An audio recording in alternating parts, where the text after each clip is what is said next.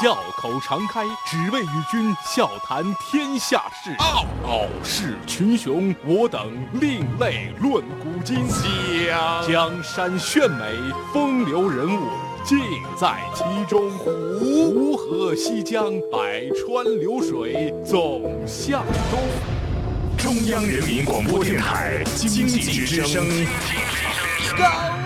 掌门笑傲江湖，恩返江湖，独骑笑傲。笑傲江湖，我是高丽。唐代杜甫有诗说：“九寨寻常行处有，人生七十古来稀。”什么意思呢？就是说七十岁高龄的人呢，从古到今就不多见。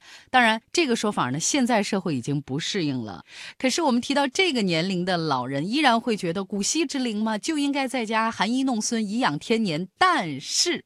就有这么几个老人，他们特立独行，秉承的却是“人生七十古来稀，不去折腾待何时”。所以看到他们的这些故事，哎呦，我热血澎湃呀！朋友们，我忍不住啊，我特别想跟你们分享。那这一周呢，我们来讲四个七十岁以上老人的创业故事。这四位老人呢，他们性格迥然，人生经历迥然，但是相同的是，他们都选择了七十岁之后依然创业。而到这个年龄创业，他们不再满足说“我就是为了挣钱、为了发财、为了致富”，而是追求“我可以”。所以这周我们笑傲江湖的主题就叫“倔老头”。那么谁又将率先登场呢？纷繁江湖，独起笑傲，高丽掌门笑傲江湖。敬请收听。今天这位倔老头叫苏增福。几年前呢，在一个论坛现场，我见过他，但是他对我一定没有印象啊，因为那个时候我是一个刚参加工作、特别不起眼的一个小记者。万万没想到，这么多年过去了，我依旧不起眼啊。苏宗福当时给我的印象呢，就是典型的第一代企业家，他的脸上、他的手上都写着曾经吃过的苦。遇见苏增福的时候，他已经七十二岁了，而就在这一年，他选择了。第二次创业，苏增福放下做了二十多年的压力锅，从零开始做水龙头。我估计大家一定跟我有同样的疑问：七十多岁了，干嘛呀？但这个问题对苏增福来说，压根儿就不是一个问题，而是一个结果，就是在一连串的决策之后，自然而然地走向了这个结果。二零零七年开始，苏增福陆续向全球最大的炊具和小家电制造商法国 SEB 公司转让苏泊尔炊具百分之七十一的股份。这个决定呢，让苏泊尔集团失去了对苏泊尔炊具的控股权。所以到现在，其实很多人还非常不理解，那么这个决定究竟会给苏泊尔和苏增福带来怎样的命运呢？这里是笑傲江湖。提到这次转让股权，苏增福说：“其实我是蛮会算的。”然后他立刻算了一笔账：两千年，苏泊尔集团投资六千万元成立炊具公司，然后单独上市。两次卖掉股份之后，集团所剩下来的股份的市值还有将近二十亿元，但是套利将近七十亿元。在做这个决定之前，七十岁的时候，苏增福在沈阳。大手笔的投了四亿元做一个基建，建成什么呢？二十五万平方米的一个厂房。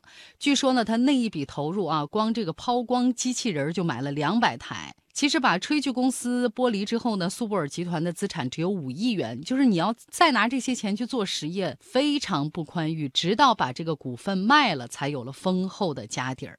所以故事讲到这儿，我是不由得这种感慨啊，浙商的精明，它就跟一种基因一样，它没写在苏增福的脸上，但是却刻在他的骨子里。他清楚的知道自己有这种能力。他说：“我知道这一次创业一定会成功，所以一开始就做了长远的规划。因为他坚信苏泊尔已经是一个知名品牌，水龙头完全可以沿用它的影响力。但事情真的会向苏增福预想的方向发展吗？”我是吴伯凡，邀请你在微信公众号搜索“经济之声笑傲江湖”，记得点赞哦。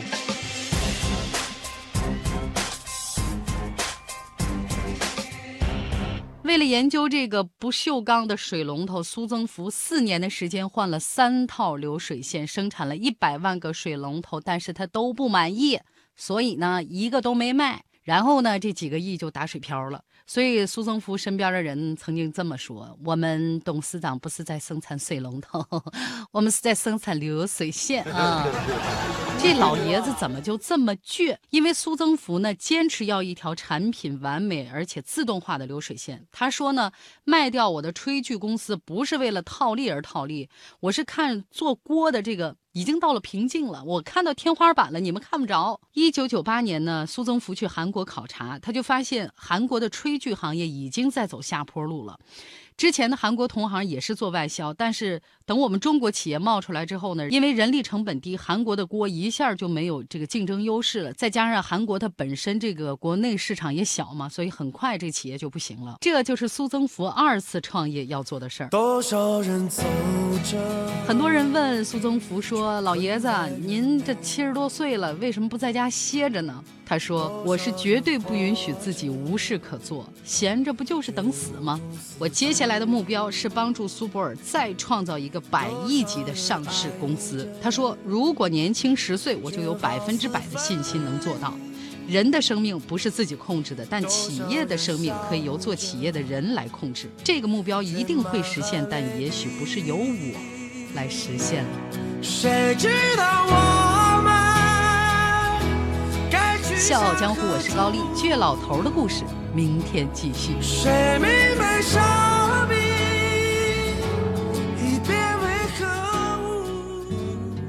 早上六点四十五，晚上七点三十五，欢迎收听高丽掌门笑傲江湖。大家好，我是叶檀。